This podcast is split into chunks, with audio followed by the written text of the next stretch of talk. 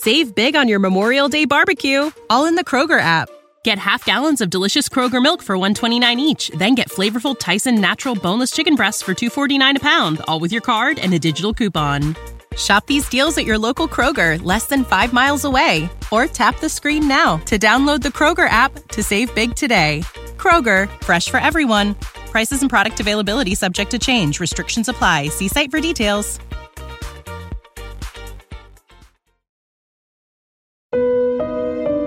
Hi, I'm Kathy with a K, And I'm Kathy with a C. and this is Killer Destinations. Today's destination is Saanich, British Columbia. Saanich is the largest municipality on Vancouver Island in westernmost Canada. It offers the charm of country life mingled with the convenience of urban residential neighborhoods and close proximity to the provincial capital of Victoria. The Songhees and the Saanich First Nations, which are indigenous tribes to the area, use the area for hunting, fishing, and gathering plants. In the 1850s, the Saanich Peninsula was purchased from the Coast Saanich people for 386 wool blankets. The name Saanich is derived from the native word meaning elevated or upraised. Saanich now boasts a well established community and offers its residents a wide array of urban and outdoor amenities. Its main shopping center has undergone a massive redevelopment over the last decade and is now home to over 80 shops, banks, and restaurants. But in 1987, the disappearance of two of its promising youth shattered the tranquility of this peaceful community, a trauma that festers to this day. Jay Cook and his girlfriend, Tanya Van Cuylenborg, had been dating six months. The two were introduced through mutual high school friends. Jay was 20 and was described as being quiet and friendly. 18 year old Tanya enjoyed playing tennis and basketball and loved animals. On Wednesday, November 18, 1987, Jay agreed to run an errand for his father, who owned a heating business and needed some furnace parts. Jay was going to pick up the parts at a company called Gensco, which was located in Seattle, Washington. Jay asked Tanya if she wanted to come along for a quick little adventure, and she agreed. It was the first trip they were to take together. The couple let their families know they would return the next day. They took Jay's family van, a large copper brown Ford Club wagon that they were going to camp in that night. They removed the back seat so they could load up the furnace parts the next day.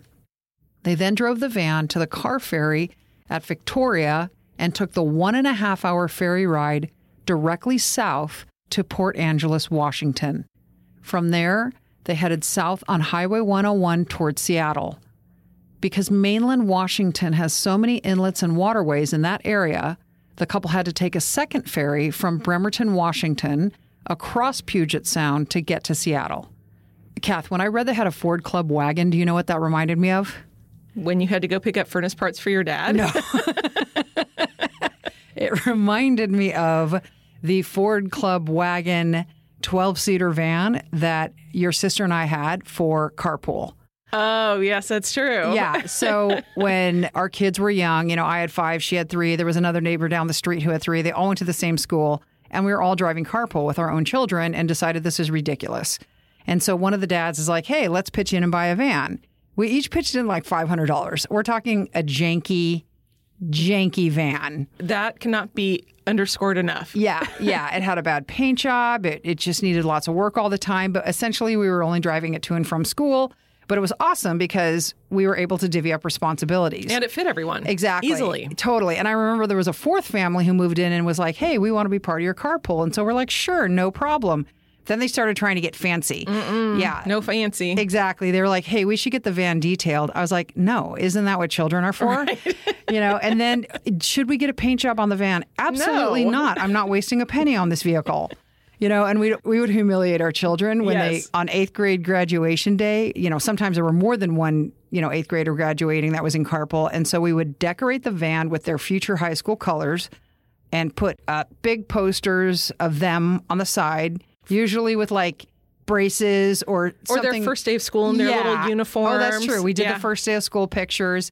And when we pulled in to drop them off for carpool, we would just be honking and honking and honking. And it was just hilarious to us. Yeah, and as any 13 year old knows, it was not funny in any no, way, not shape, funny or form. to them. And I remember my third son, Kevin, knew what was coming, and we're driving to school that day. We stop at a red light, and he literally slides the van door open and hops out. and, and it was like an FBI hostage situation. Like four of us, like run out, grab him, drag him, toss him back in the van, continue on to school. And when I look back, it's a miracle that the police weren't called to, uh, like, you know, hey, there was some kid who was just abducted into this really ugly van. Go find him. You know, Although you probably then turned into the school street. So Right. people were like, oh, kid didn't want to go to school. you know, I just look back and it was it was so funny and so convenient and also so horrifying. you Right. know, like, Well, you know what it reminds me of? Huh. Is do you remember? So I think everybody knows that we live in Southern California and Kathy and I and a bunch of our friends decided that we were going to go on a TMZ tour. oh my god, I totally forgot about this.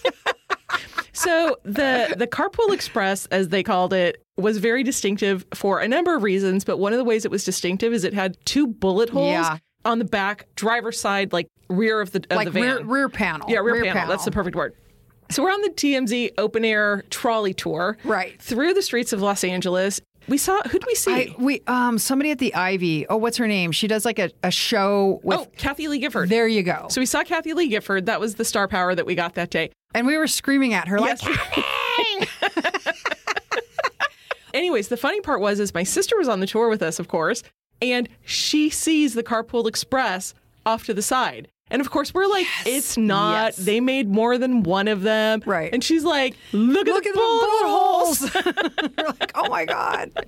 so it did live another life. Not quite sure what it was doing there, but uh, Exactly. oh my gosh, totally forgot about that. Okay, so back to the story. exactly. According to a March 2017 episode of Unsolved Mysteries with Dennis Farina, Season 5, Episode 22, the families began to worry when the couple did not return home the next afternoon. According to Tanya's father, Tanya, oh, Tanya's father. It's spelled T A N Y A. correct. And we thought it was Tanya, but it's not. It's Tanya. it's Tanya. So Yeah, we are which- saying it correctly. Yes, which reminds us of the Suzanne Degnan, Episode 26. yeah, the Chicago episode. My mother and father told me, Kathy, you mispronounced the killer's name. It's Herons. The point is, it's not Herons, it's Hirons. Anyway, so it's Tanya. Thank ahead, you. No, I, no, I appreciate the correction. Sure According- you do. Sure you do. she knows me too well. According to Tanya's father, she always called when she would be later than expected. When Tanya did not call to explain why she was late, her mother became concerned. That evening, Mr. Van Cuylenborg reported his daughter missing to the Saanich police.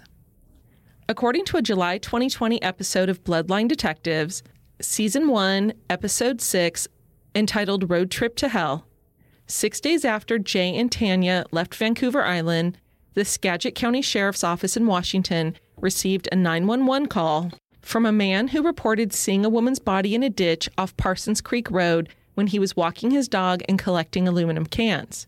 The location was about 75 miles north of Seattle. The 911 call was made Tuesday, November 24th, 1987, two days before Thanksgiving. Detectives arrived at the scene to find the body of a young woman who appeared to have been sexually assaulted and murdered. She was lying on her back and naked from the waist down, except for socks, and her bra had been pushed up above her breasts. There was blood congealed under her head and pooled on the ground underneath her. It appeared that she was killed from a gunshot to the back of her head. Deputy Dave Willard and Detective Gerald Bowers called the coroner and helped search the area surrounding the body. Located near the body were zip ties that had been fastened together to make larger zip ties. They were collected as evidence, along with a shell casing found near the body. Now, a few days prior to the discovery of this young woman's body, the Skagit County Sheriff's Office had received a BOLO alert, be on the lookout, a few days prior from the Royal Canadian Mounted Police. By the way, Kath, the Royal Canadian Mounted Police, don't they seem so regal? They really do, but they also dress really well too. So yeah, and I, I mean, I know they don't really have horses anymore, but that's sort of the origin, and uh, it just sounds so fancy. It really does. It does. The Mounties sent an alert to local law enforcement to be on the lookout for two missing persons a young couple who had left in a van from Saanich, British Columbia, and never returned. Detectives contacted the Mounties for further information and were provided with additional information on the couple. Although Tanya's father knew that a Bolo alert had been sent to Seattle requesting help finding his daughter and her boyfriend and the van, he could not sit still.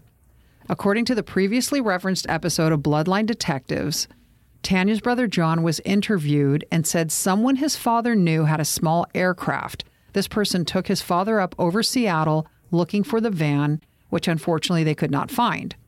The family also immediately started a ground search, distributing posters with photos and bulletins at different locations. Tanya's father took two trips to Seattle looking for anyone who knew the whereabouts of the couple or the van. Tanya's brother John accompanied his father on the second trip, putting up more posters. All of Tanya and Jay's friends hung out at her parents' house and were very active in making phone calls and spreading the word about their disappearance. Nobody knew their whereabouts, which led the family to wonder if they had decided to go somewhere by choice. But it did not feel right, and they kept looking. While in Seattle distributing missing persons posters, Mr. Van Cuylenborg phoned home to check in. And I'm assuming this is with a payphone and not a cell phone. That is correct. All right. they used to be all over the place. Absolutely. No more. He was told by his wife that she had received a call from the Skagit County Sheriff's Department informing her that a body of a young woman had been found without any identification. Deputies were aware that the Van Cuylenborgs had filed a missing persons report and asked if a relative could come view the body. The family's sinking feeling was tragically confirmed when Mr. Van Cuylenborg and his son John identified the dead girl as Tanya. Skagit County did not have a coroner's office where they do autopsies, so they brought the body to a funeral home and the autopsy was done there the next day, Wednesday, November 25th, 1987. Skagit County Medical Examiner Frank Kendall conducted the autopsy. A gunshot entrance wound was located in the back of Tanya's head. There was no exit wound. The entrance wound was described as markedly jagged, which would be indicative of a contact gunshot wound. From the physical evidence, it appeared that Tanya was shot with the muzzle of the firearm either touching the back of her head or in extremely close proximity in a manner that could be described as execution style. A fragmented bullet was recovered from the skull and later determined to be consistent with Winchester Silvertip hollow point bullets in a 380 auto caliber. The Winchester round is the type of shell casing that had been located near Tanya's body. During the autopsy, the pathologist found physical evidence that Tanya had been sexually assaulted. Swabs that had been taken from Tanya were later microscopically examined and found to contain sperm. The pathologist concluded that Tanya's date of death was November 19, 1987, the day after Jay and Tanya had left Saanich. At this point, the police had Tanya's body, but no answers as to who did this or why it happened. It was now time for them to find Jay in the van. Jay's family was distraught and had no idea where he was, and the detectives told his parents to prepare themselves for the possibility that he may become a suspect. On the same day of Tanya's autopsy, Wednesday the 25th, exactly one week after the couple left Saanich, more clues were found in a small town 16 miles north of where Tanya's body was found. According to the previously referenced Bloodline Detectives episode, a woman working at Essie's Tavern in Bellingham, Washington, was taking a break outside behind the tavern. She and another employee noticed several items underneath the back porch of the tavern and brought them to the attention of police. Court records show that these items included Tanya's wallet, her ID, keys to the Ford Club wagon, surgical gloves, zip ties, a partial box of 380 Silvertip bullets, and the lens cap to a Minolta camera. A Bellingham police sergeant on scene went down the alley next to Essie's Tavern to a public parking lot a short distance away. There, he spotted the very distinctive copper brown van. The van was found one block from a Greyhound bus station, which was just next door to Essie's Tavern, giving the killer an easy departure from Bellingham. So it sounds like he parked this van, or what the police think happened is that Jay or someone parked this van in this public space, went down the alley toward the bus station, chucked these items underneath this. It's basically a wooden porch in the back of a tavern, and hopped on a Greyhound. Which makes perfect sense. Yeah. The van was towed, photographed, and examined inside and out for any potential evidence. According to court records, the van contained zip ties that had been fastened together to make larger ties similar to those located near Tanya's body. The van also contained a striped comforter with what appeared to be blood spots on both sides and a pair of black knit slacks that were identified as Tanya's. These pants were later found to have semen stains on them. The van also contained a $758 money order made out to Gensco. The van was processed for fingerprints, where they only found prints for Jay and Tanya. Jay was now the primary suspect. On November 26th, Thanksgiving Day 1987, one day after the van was discovered, Jay's family received the news that a body was found by two hunters approximately 80 miles south of Bellingham, where the van was found. It was Jay. He was found underneath High Bridge next to a piling. It was a small rural bridge that spanned the Snoqualmie River in Snohomish County. It was also near the Monroe Honor Farm, which is a prison. Well, I mean, specifically, it was a Detention? No, no, you're right. I mean, it was, I mean, these people were incarcerated, but they were allowed to work the farm. They were trusted to work this farm. Without any gates around them or fences around them. that is my understanding. Okay. Originally, law enforcement thought he may have been thrown off the bridge, but later eliminated that possibility. According to court records, Jay's body was found lying on its right side, with the upper torso covered by a powder blue blanket. Law enforcement officers and the medical examiner found a ligature wrapped around Jay's neck, obvious trauma to his head, and what appeared to be a pack of cigarettes stuffed in his mouth. Rocks located nearby had blood and hair on them. Also located near the body were eight zip ties attached to one another in a fashion similar to the zip ties located where they found Tanya and in the Ford van. An autopsy was conducted the next day at the Snohomish County Medical Examiner's Office.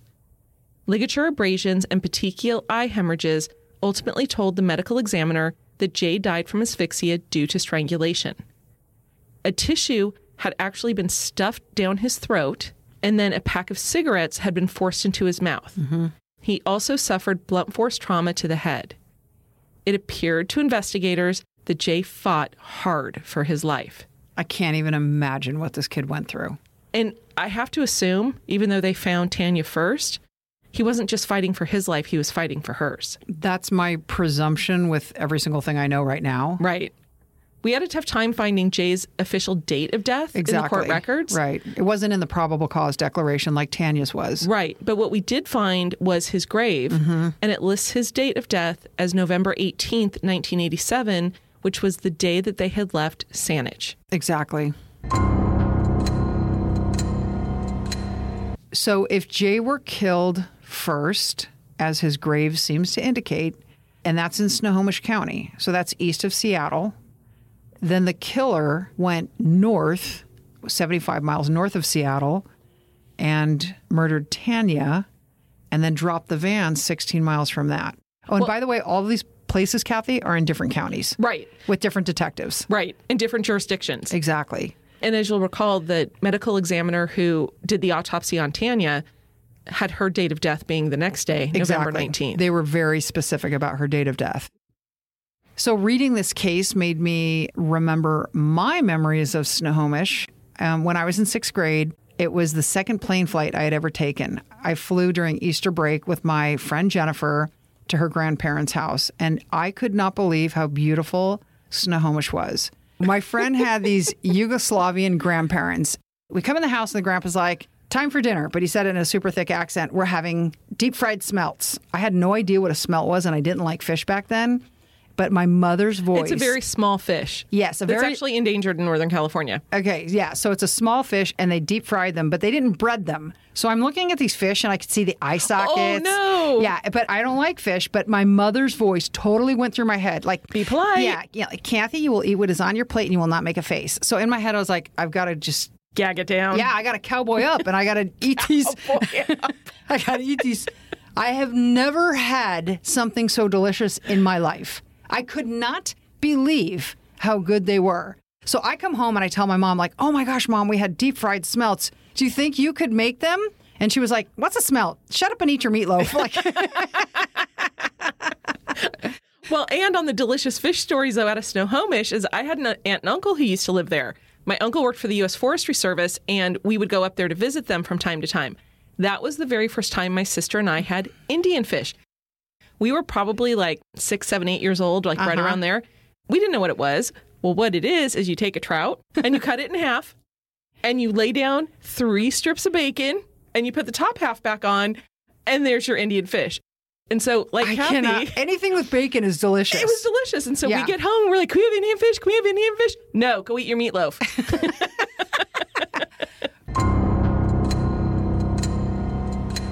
Police did their best to backtrack the couple's movements. According to court records, law enforcement was able to trace the travels of Jay and Tanya after they took the initial ferry from Victoria, British Columbia to Port Angeles, Washington. They made two stops along the way to Bremerton, and Bremerton is the place where they purchased ferry tickets that would take them across Puget Sound to Seattle. The ferry was scheduled to arrive at 11:35 p.m. in Seattle. The ferry dock in downtown Seattle was not far from Gensco, the company where Jay and Tanya were going to pick up the furnace parts. That is also where they were going to sleep in the van, right near Gensco. But after the purchase of the ferry tickets to Seattle, the police were never able to reliably place the young couple alive again. Which means that they don't even know that they got on the ferry to Seattle. Yeah, correct? they don't know. They don't know, which would mean the killer would have had to take the highway down south and then head east all the way around the sound. Right. You can still get there without taking the ferry. It just takes you a lot longer. Correct.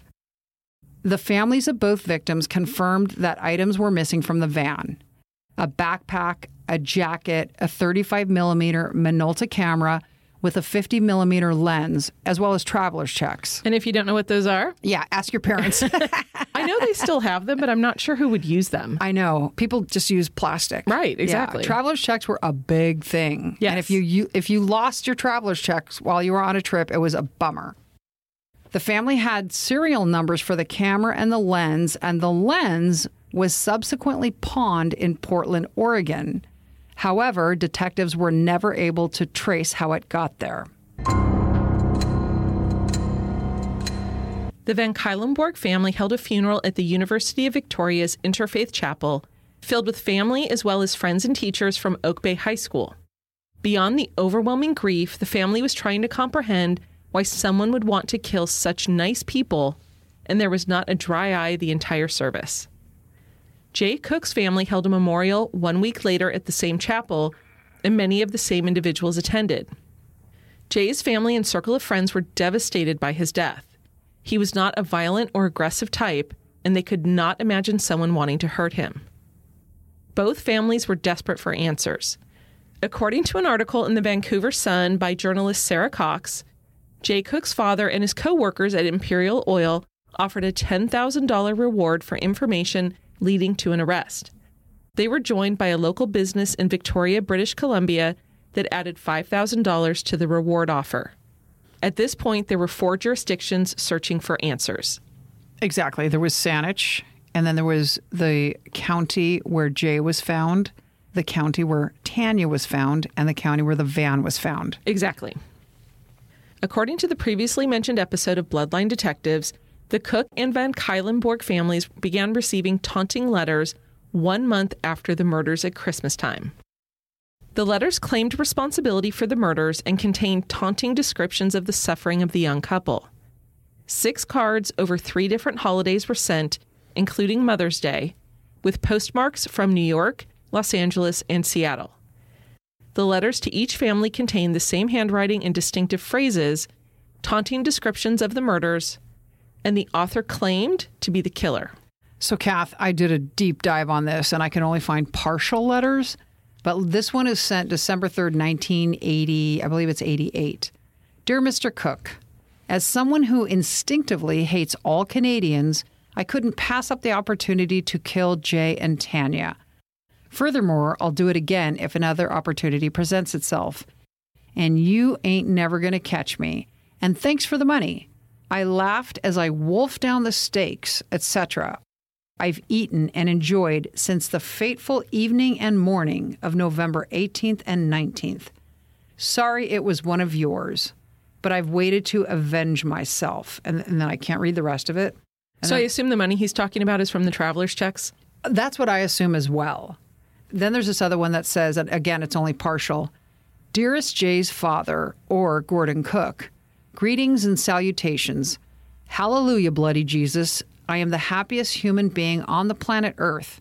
In fact, I am on a Michael Jackson victory tour celebrating my victory. I assume he's referring to the Victory Tour album that Michael Jackson was on. Um, you're such a dork that you even know that. Hey, so his pre-pedophile years, he was good.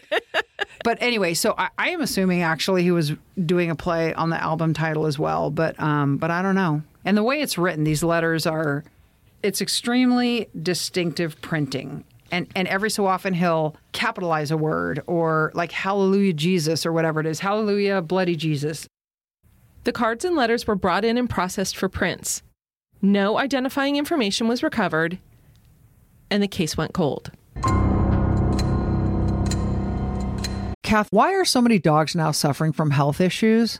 Actress Katherine Heigl who's helped save over 16,000 dogs through her foundation, said she's seeing more issues with joints, odors, and health than ever before. And after doing a ton of research, she feels there's one place we can look to improve any dog's health their food. What she discovered is actually the way many dog foods are made can create toxins that could be wrecking our dog's health. And this is true even for many of the premium brands. Fortunately, she found that just by adding a few special superfoods to her dog's food, she saw a huge transformation in their health. She's made a 20 minute video explaining step by step how anyone can do the same thing to see incredible changes in their dog's health. And Kath, as you know, we have a schnauzer named Ollie. And even though my husband insists he is not, he is overly flatulent. After I started giving him this food, I swear there was a reduction in his smell. I love that. And I'll come over to your house now. Exactly. Well, and you know, we have a Vizsla we call Orange, and she's a senior dog. And over the last couple weeks, she has actually had more energy to be running around the backyard with the younger dog, the Doberman we call Brown. Or crazy. A little bit.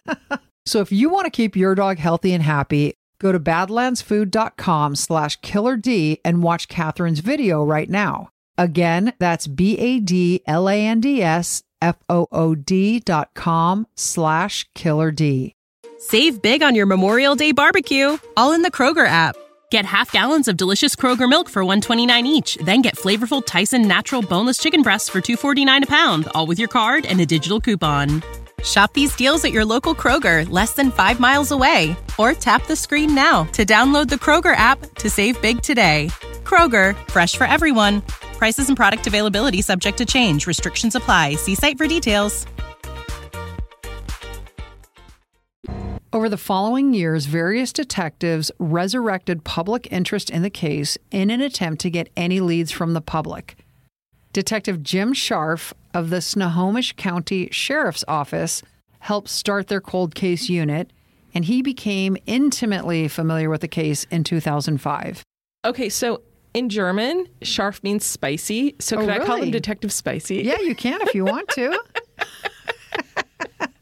I want that title. Hi, I'm Detective Spicy. okay.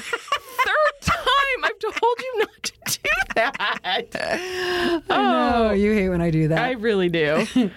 Detective Scharf and Detective Gerald Bowers, a Skagit County detective who was on scene with Tanya's body, never stopped trying to find the killer. DNA analysis capabilities made leaps and bounds in the following years. In 1994, experts were able to extract DNA from semen found on Tanya's body, as well as from semen found on her black pants that were left in the van. None of the DNA matched Jay Cook. In 2003, DNA samples were submitted to CODIS, which is FBI's, you guys know this, it's the, what is it? The combined. the combined go. DNA index system. Thanks, Smarty Pants. You're welcome. You want to hear about the theory of relativity? So they submitted the DNA through CODIS in 2003 and came up with nothing. And then in 2007, they submitted it to Interpol, which is the International Criminal Police Organization. And there's a bunch of countries that belong to it. I think, 194. there you go. There you go. I am smart. You are. Oh, Google, I love you. Hey, you didn't see me look it up. I know. That's true. I did not. Anyway, so no matches were found from either of those databases. With no leads except the letters, police invited America's Most Wanted to do an episode on the murders, hoping someone would identify the author. In 2010, after the episode aired, detectives caught their first break. They were able to find the man who wrote the letters. He was described as a 78 year old Canadian transient living in Seattle at the time of the murders with serious mental health issues. He admitted to writing the letters, but not committing the murders, and he voluntarily gave a DNA sample that eliminated him as a suspect. Now the detective's best lead was gone. In the subsequent years, detectives continued their efforts.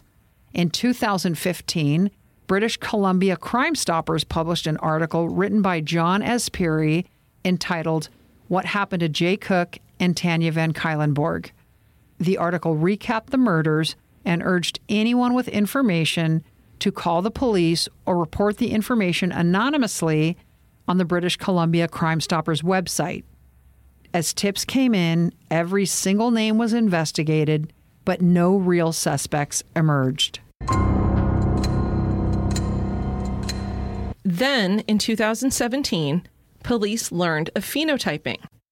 Phenotyping uses a person's DNA to create a profile of an individual, their race, complexion, hair, eye color, even the shape of their face, to make up composite sketches. Detective Scharf, otherwise known as Detective Spicy, told the Cooks and Cuylenborgs that he was not giving up and he apprised them that he was going to try to get a profile of the killer. He wanted to generate interest and attention in the case again. Detective Scharf asked Parabon Nanolabs, the company known for a phenotyping service called Snapshot, to build a profile of the killer from DNA taken from the crime scenes. Now, Kath, the phenotyping is not without controversy. You know, they've identified certain genes that can predict pretty accurately hair color and eye color, but they don't necessarily predict the width of somebody's face. They're actually pretty decent at skin tones, but But what about even like the shape of their nose? right, it's not without controversy. It's insanely cool and it's new and it, but it's not without controversy. Less than a month later, the detectives were given a profile. The DNA was identified as belonging to someone of Northern European descent, blonde or reddish hair, green or hazel eyes, and a very light complexion. In a piece written by Taylor McAvoy and Eric Wilkinson of King 5 News, on April 11, 2018, police held a press conference, recapped the murders, and had family members of each victim speak. They then released the sketches of the killer at the press conference. Composite sketches had been created of the suspect at ages 25, 45, and 65. So I actually had a chance to look on the Snohomish County Sheriff's Department website, and they had a picture on there of the phenotype report that mm-hmm. showed this snapshot. And what was interesting is it actually gave percentages of how close they thought they were to whatever it was that they predicted. What do you mean? So, for instance, it has skin color and it has 90.4% confidence that he was fair or very fair, but said he was not light brown, brown, or dark brown. Okay. For eye color, it was even higher. It was 93.3% confidence that he had green or hazel eyes. And for hair color, being blonde or red was an 80.4% confidence. It even went so far as to talk about freckles. That isn't this crazy. It is amazing to me that scientists have identified genetic material across the board that can determine, oh, like this is the genetic material for hair color. So this is we're going to look for hair color. This is the genetic material for eye color, and this is where we're going to look. It blows my mind. Absolutely. Blows my mind. When the sketches were released, the families of the victims offered a $50,000 reward for information leading to the arrest of the killer. The reward money was going to be available for that year only, which was about seven and a half months. Which I love because obviously they're saying, hurry up, find these people. Right. If you want this cash, you don't get to wait around and decide if you're going to narc on someone. Exactly. Police received another 120 tips whereby the composite looked like someone, but no tips about any person who was specifically seen in the area when the murder happened. The list of names detectives investigated over the course of the investigation exceeded 200 individuals. Mm-hmm. Parabon's founder and CEO, Stephen Armentrout, was dealing directly with Detective Scharf and suggested a different route. He told Detective Scharf that they could try to match the killer's DNA with genealogy databases. Essentially, DNA extracted from an unidentified person is synthesized in a special lab. And frankly, I don't know what that means, but I believe this statement is correct. We have no knowledge to contradict that. I read it. Exactly. exactly. I think it was called DNA Solutions, but honestly, I, I don't know. They prepared the DNA for uploading to a website called GED Match. They called it GEDmatch. And this is an online service, and it's now one of a handful, which compares DNA data files from different testing companies. Once that DNA is uploaded, GEDmatch compares it with all of the other people that have uploaded their DNA to the various websites and it creates a match list. Parabon asked genealogist Cece Moore to assist in this investigation. Now, Cece Moore is kind of a famous forensic genetic genealogist at this point. wow, that's quite a title. I know, exactly. But she refers to herself as a citizen scientist. She began her genealogy as a hobby and became completely like she went down the rabbit hole with it. Immersed herself in the whole thing. Completely immersed. Later, Parabon hired her to be the head of their genetic genealogy department. wow. Yeah, but they only had like three employees total, but still. Oh, still. Still, yeah. Yeah. She basically explained that when GEDmatch creates this list, they start from the top down. So people who share what they call centimorgans, and centimorgans are simply a unit used to measure genetic linkage. Okay, so she was saying whoever has the most centimorgans in common with you is at the top of the list. And she gave an example of if you share 2,600 centimorgans with a certain person, that person is probably your sibling. If you share 850 centimorgans, it may be a first cousin or a grandparent, so on and so forth. And she goes down and says 100 centimorgans of shared DNA would be much more difficult to determine because basically what they do is they take this information and they go through family trees like crazy. And so, according to an episode by the Fifth Estate entitled Is Murder in Your DNA, Cece Moore said two matches popped up as sharing DNA with Jay and Tanya's killer. One was a second cousin named Chelsea Rustad. According to Cece, getting a second cousin match on a case is a bit like getting struck by lightning. Like when she was being interviewed, just the excitement in her voice at what she had found was palpable. Because she's getting so much closer than she thought she would from the beginning. I believe that's it. Like she's not going to, you know, Start with an eighth cousin and then have all these millions of people to go through. and have a bunch of roadblocks and whatnot. right. And anyway, so they, they mention the second cousin being Chelsea Rustad, but they don't say who the other individual was. Maybe they didn't consent. I have a feeling they were like, no, do not reveal my name. You know, if I had the police knock on my door with that, I'd know exactly the cousin they were talking about. Okay. so in 2018, Detective Scharf knocks on Chelsea Rustad's door and informs her that he was looking for a murder suspect that may be related to her. He informed her that she shared 3.35% of her DNA with the unknown suspect. So it turns out five years earlier, Chelsea started realizing how little she knew about her origins and her family, and she didn't know cousins and things like this. So she decides that she's going to start doing genealogy research. And uh, in 2015, she submitted a photo to Ancestry.com, and there was a competition where you submit a photo, and they could say, "Hey, you know, you won this competition based on your photo. Here's your free DNA kit." Do you think everybody who responded got a free DNA? Kit? I think so. I think so. Don't tell Chelsea, but I'm pretty sure I that's what won't. happened. She was special. She Yeah. got it for real. So she, anyway, so she's all excited. She uploads her DNA and continues researching her family tree. And she's expecting to find cousins or maybe somebody she didn't know that was local, et cetera, et cetera. So when Detective Scharf knocked on her door in 2018, needless to say, she was shocked, but she cooperated with them. And she said, by the way, I've been doing my family tree and I will supply you with all of my research. Oh wow, that must have been so helpful to Yeah, them. so she was very gracious about it.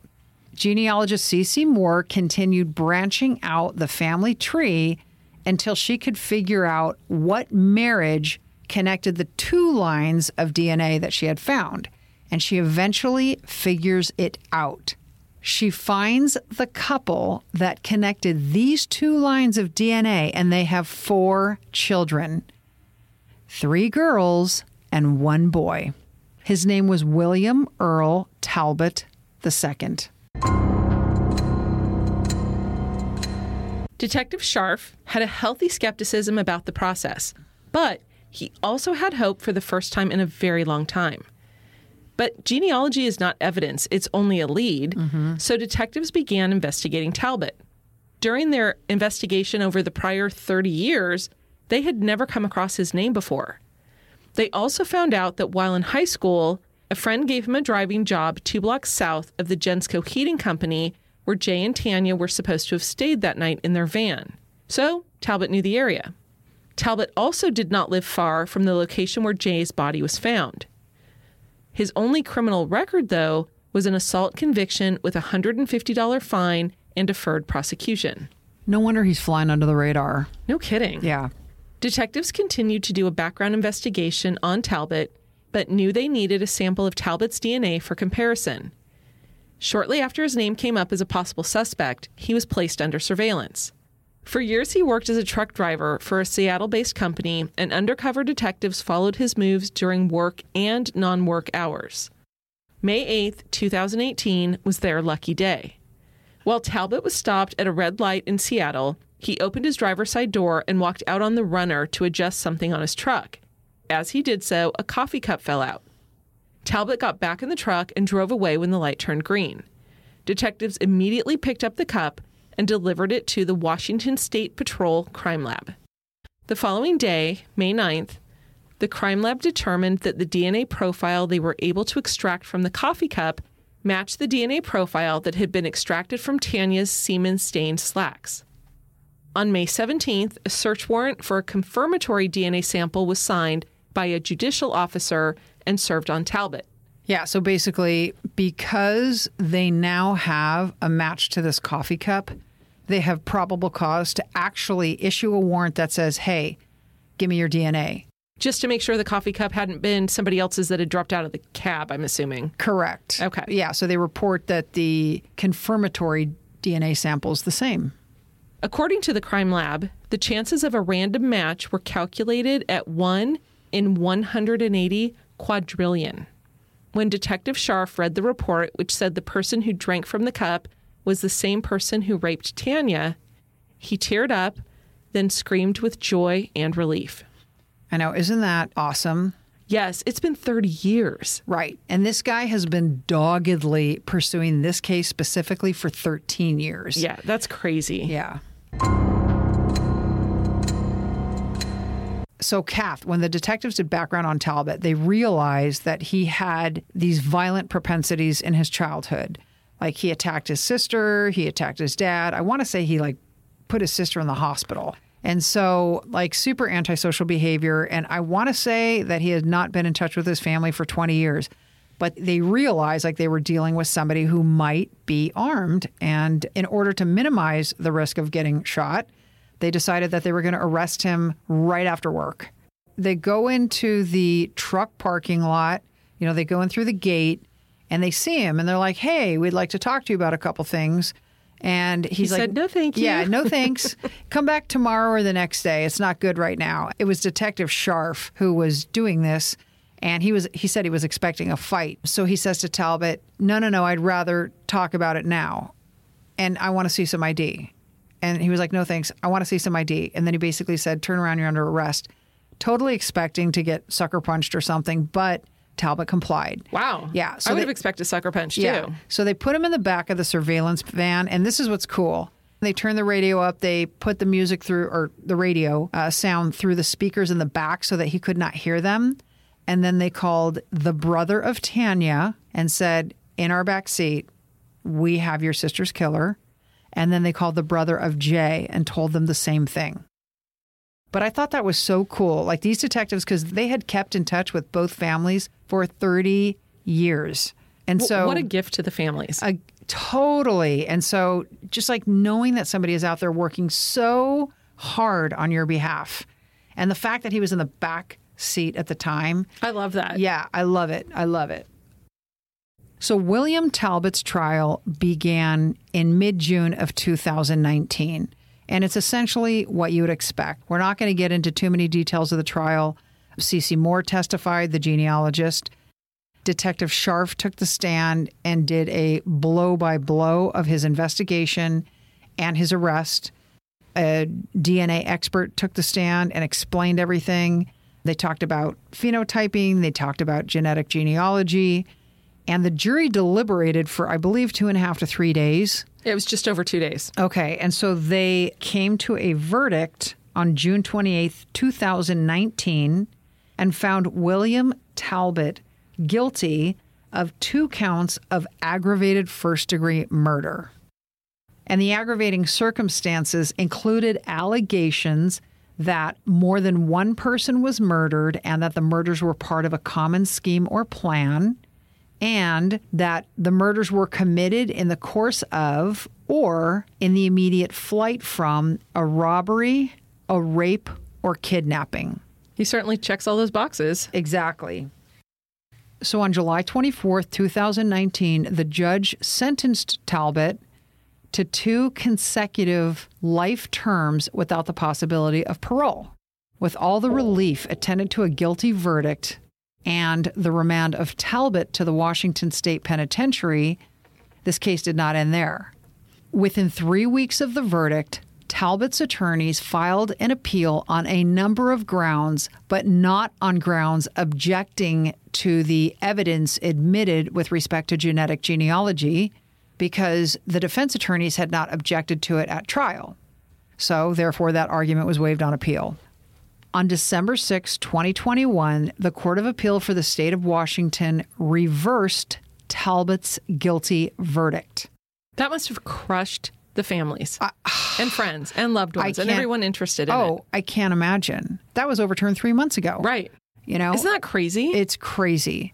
The Court of Appeal only addressed one of the appellant's contentions and basically said, hey, Talbot's right to an impartial jury was violated because juror number 40 expressed actual bias but was still allowed to serve. Each attorney gets what we call challenges, and a challenge for cause means, hey, judge, this is so obvious that this person shouldn't be serving as a juror. You need to get rid of this person. And a peremptory challenge is one that you exercise, like I would like to thank and excuse juror number 25, simply because you don't like their vibe, their tattoos, their hair color, whatever it is. You want to get rid of this person because you think that they're going to go against your client attorneys like challenges for cause because you only get a limited number of peremptory challenges. So the goal is to try to find unbiased jurors. Like everyone comes with biases, but you want to make sure that you can set them aside. So what happens is the prosecution and the defense are questioning juror number 40 on her answers to this questionnaire. And I'm going to read from the transcript. And it's her answer. I grew up in a single parent household, and my mother was the victim of a lot of domestic abuse. So while I am able to reasonably set aside my own, I guess, experiences in life, I just wanted to put that out there because I don't know how I would feel being shown evidence of something that could bring up memories that I have worked hard to get rid of. So the defense attorney says, So, do you think that would affect you to the point where you think you could not be fair and impartial in assessing the evidence in this case as to both the state and Mr. Talbot? Answer To be honest, I feel like I wouldn't know until the time came, but I also have a daughter, and I think that might play a part of how I might feel. If there was some action taken towards a young woman, I might take that personally and not be able to be impartial. So the Court of Appeal opinion goes through like two pages of the voir dire transcript, and ultimately, she never gave an unequivocal response that said, I could put my bias aside. Right. I could be impartial. So the defense attorney says to the judge, Hey, I'd like to, you know, ding her for cause. And the judge says, No, he denies it. So she sits on the juror. He does not exercise his peremptory challenge. And again, peremptories are just because I want to. So on appeal, the state said, Hey, he can't complain about this. He didn't exercise his peremptory challenge. And the Court of Appeals like, it doesn't matter. This trial court made a bad decision because this woman admitted that she had bias and she wasn't quote unquote rehabilitated, meaning she never admitted unequivocally that she could set her bias aside. So the trial court made an error in allowing her to stay on as a juror. It doesn't matter that the defense attorney had a peremptory challenge left or not. So what the Court of Appeal said is juror bias is always a problem. It is always unfair. So you know how like we've talked about cases in the past where the Court of Appeal says, "Yeah, the trial court judge made a mistake, but it's harmless error." And so in this case, the Court of Appeal said a biased juror is never harmless error, and the Court of Appeal reversed the conviction.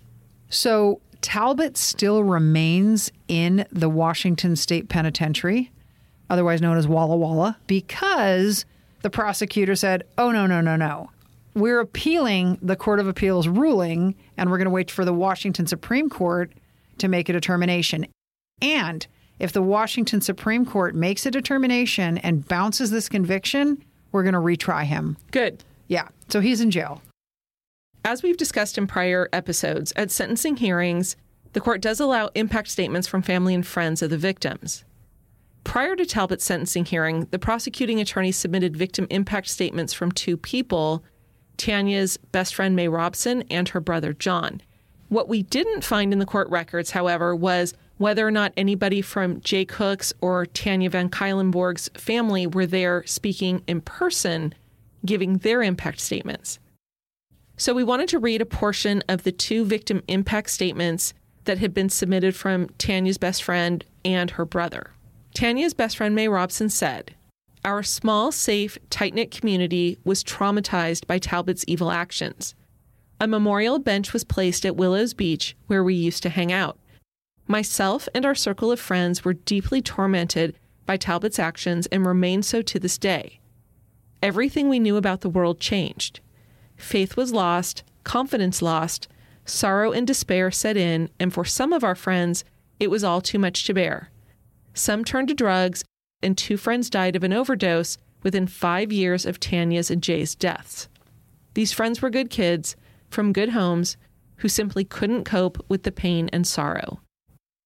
In Tanya's brother John's statement, he wrote, My parents were never the same after Tanya's murder. After a few years, they were able to put on a facade most days that they were continuing on, but it did not take much to scratch through their thin veneer to expose their raw pain, shock at the cruelty of the world, and their lack of will to carry on. The thoughts of Tanya's final hours alive continue to haunt me and continue to leave me with a sense of frustration and failure of not being able to help her in her hour of greatest need. The loss of my sister Tanya has left a wound in my heart, and in light of the circumstances of her death, I don't think this wound can be repaired. We hope to see more and more cold cases solved with advances in DNA. Cloyd Steiger, chief criminal investigator for Washington State Attorney General's office, stated the following in the previously referenced episode of Unsolved Mysteries There's no case too cold to be solved. There's not. These guys, they're sitting at home and they're watching the news and they hear about another cold case from 25, 30 years ago getting solved. That makes them nervous, and that's my message to anyone who's ever killed somebody. Be afraid be very afraid. Wake up in the middle of the night thinking about it because we're coming to get you. We want to thank everybody for listening today, and we want to make sure to give a big shout out to Megan, Definitely. who is one of our followers, and she is the one who suggested that we do this case today. Yes. Yes. So thank you, Megan. We appreciate it. Thank you very, very much. It was fascinating to research. I loved it. I loved it. And the rest of you can help us. By telling a friend about us. If you're not following us yet on Instagram or Facebook at Killer Destinations Podcast, Please, do.